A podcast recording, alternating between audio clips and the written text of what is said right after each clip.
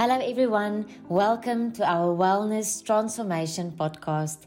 My name is Mariana Carroll from MCC, and I'm delighted that you can join us today as we continue our transformation journey towards our own well being and the wellness of our teams. Today, we'll be sharing some insights around generational considerations in the modern hybrid working culture. Please also scroll down to the description section of the podcast to find the show notes for today's episode.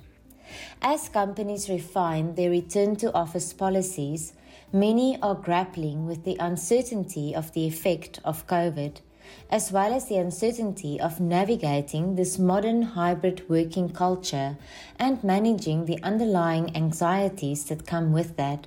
However, another variable is at play the dynamics of managing multiple generations of employees.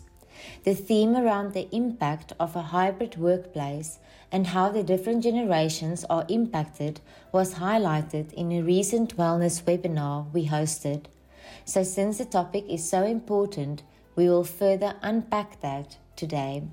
Now, before we go into today's session, as always, let's take a deep breath in and now out.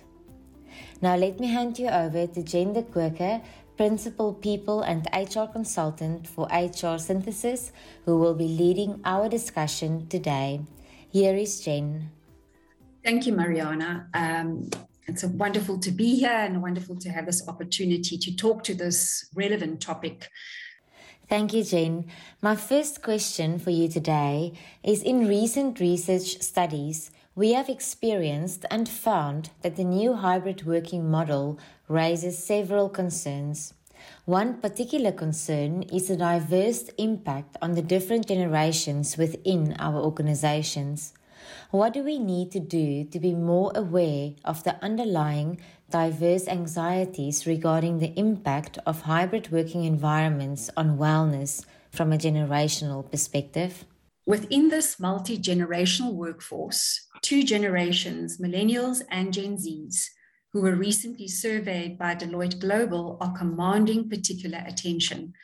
These employees, collectively born over the two decade period from 1983 to 2003, account for nearly half, that is 46% of full time workers. They are making a significant impact on workplace culture with their fluency in technology, as well as their willingness to speak up, to persuade their employers to have a purpose beyond profit, and to prioritize actions such as addressing climate change, overall well being, and creating more diverse, equitable, and inclusive work environments. Now, as some of these so called digital natives return to on site work, they have a few requests for their employers specifically in terms of flexibility and adaptability. And as outlined in Deloitte's annual Millennial and Gen Z survey, there are some signs in terms of their overall well being that should give leaders pause when considering the complex challenges that these two generations are facing. So, the survey polled 14,655 millennials over 45 different countries and it examined how the pandemic affected these generations' behaviors, their stress levels, and opinions about pressing business and societal issues. Taken together, the results reflect two generations deeply affected by societal upheaval and determined to hold themselves and their organizations accountable across a range of issues. One of the loudest warning signs is stress. So, roughly half of millennial and Gen Z women respondents said that they were stressed all or most of the time, a finding that may reflect the disproportionate share of job losses and caregiving responsibilities borne by women during the pandemic. Still, this theme emerged across several dimensions. Half of Gen Z respondents were stressed about job prospects, while 46% of millennials said concerns about their long term financial future contributed to feelings of anxiety or stress. So, the stress associated with the pandemic has most definitely taken a toll on mental health. And we see it by these, the research shared, around one third of all the respondents said that they've taken time off because of stress and anxiety caused by the pandemic. For the two thirds who didn't take time off, four in 10 reported feeling stressed all of the time, but they just choose to push through it. So, in addition, nearly 40% of re- respondents felt their employer did not take actions to support their mental well being during the pandemic. The higher the stress levels, the less supported they felt by their employer. So, again, just to pause and reflect, we've been on the cusp of the shift to hybrid work for more than a year now, with false starts attributed to a pandemic that had other ideas. Now we're at a long awaited inflection point the lived experience of hybrid work Already, hybrid work is up 7% year on year, and 53% of people are likely to consider transitioning to hybrid in the year ahead. One thing is clear for us we're not the same people that went to home to work in early 2020. The collective experience of the past two years has left a lasting imprint fundamentally changing how we define the role of work in our lives. So, going back to the generational perspective, for Gen Z and millennials, there is no going back. And with other generations not far behind, companies must see employees where they are at. So, some generations are even more likely to consider changing employers. More than half of Gen Z and millennials combined may change jobs in the year ahead, up 3% points since last year. By comparison, only 35% of Gen X and boomers say they are considering a job change, just to put that in perspective for you. So, for younger employees, flexibility, mobility, and entrepreneurial freedom are absolutely non negotiable. 58% in fact, are considering a shift to hybrid work in the year ahead versus 53% overall. Again, 52% of the Gen Z hybrid employees say they're moving to a new location. Why? Because they're able to work remotely.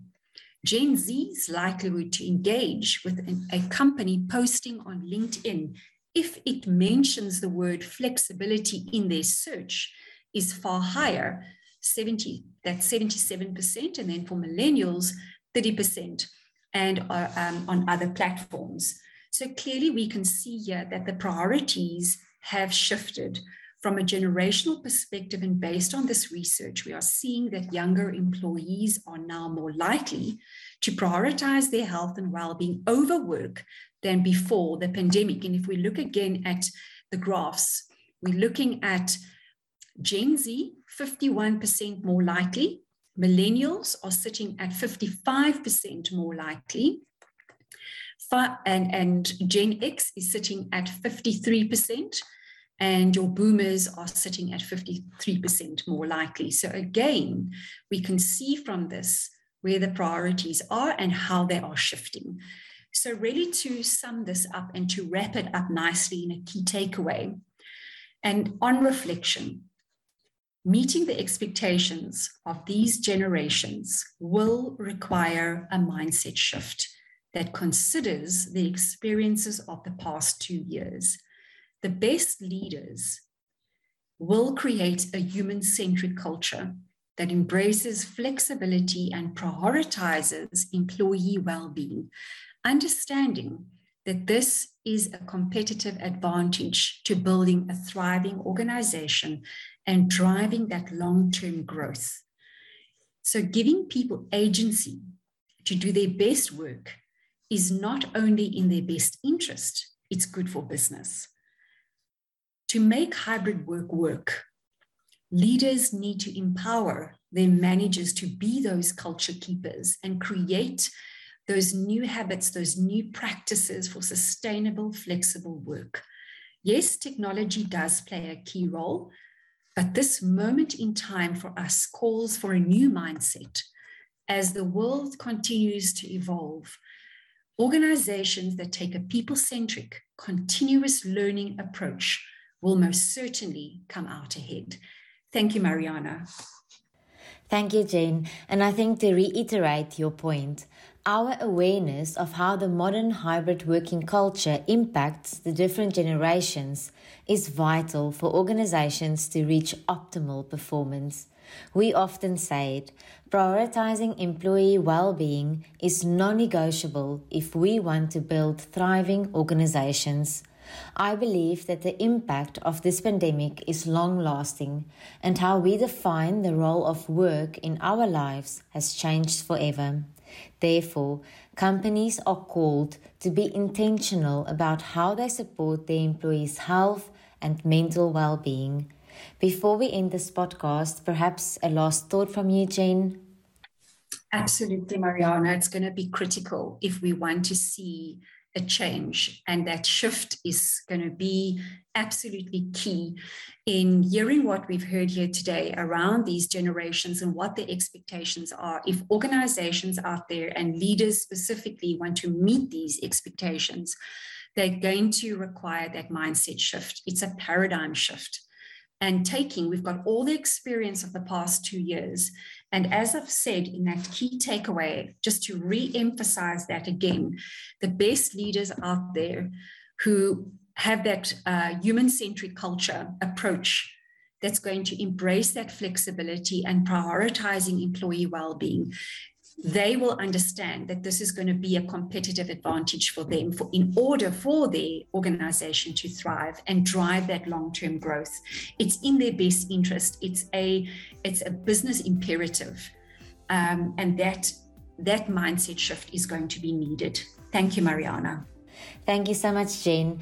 And as Jane and I were talking about today's topic, we felt the need to consider a second part to this episode where we can look very specifically at some practical tips and tools when it comes to the health and well being of our employees when looking at the different generations and their specific needs. So, podcast listeners, remember to find the show notes for today's episode and look out for part two. As we always say, together we grow. In partnership, we can reinforce integrated and sustainable solutions that enhance long term performance, productivity, and optimal engagement while maintaining those all important balanced lifestyles. Thank you for being part of our wellness transformation journey. To each one listening, reach out and connect with us. And remember to join us for part two as we continue to unpack the generational needs around wellness in a hybrid working environment. Let's make well being real in our own lives and let us go out and be the change in the lives of others.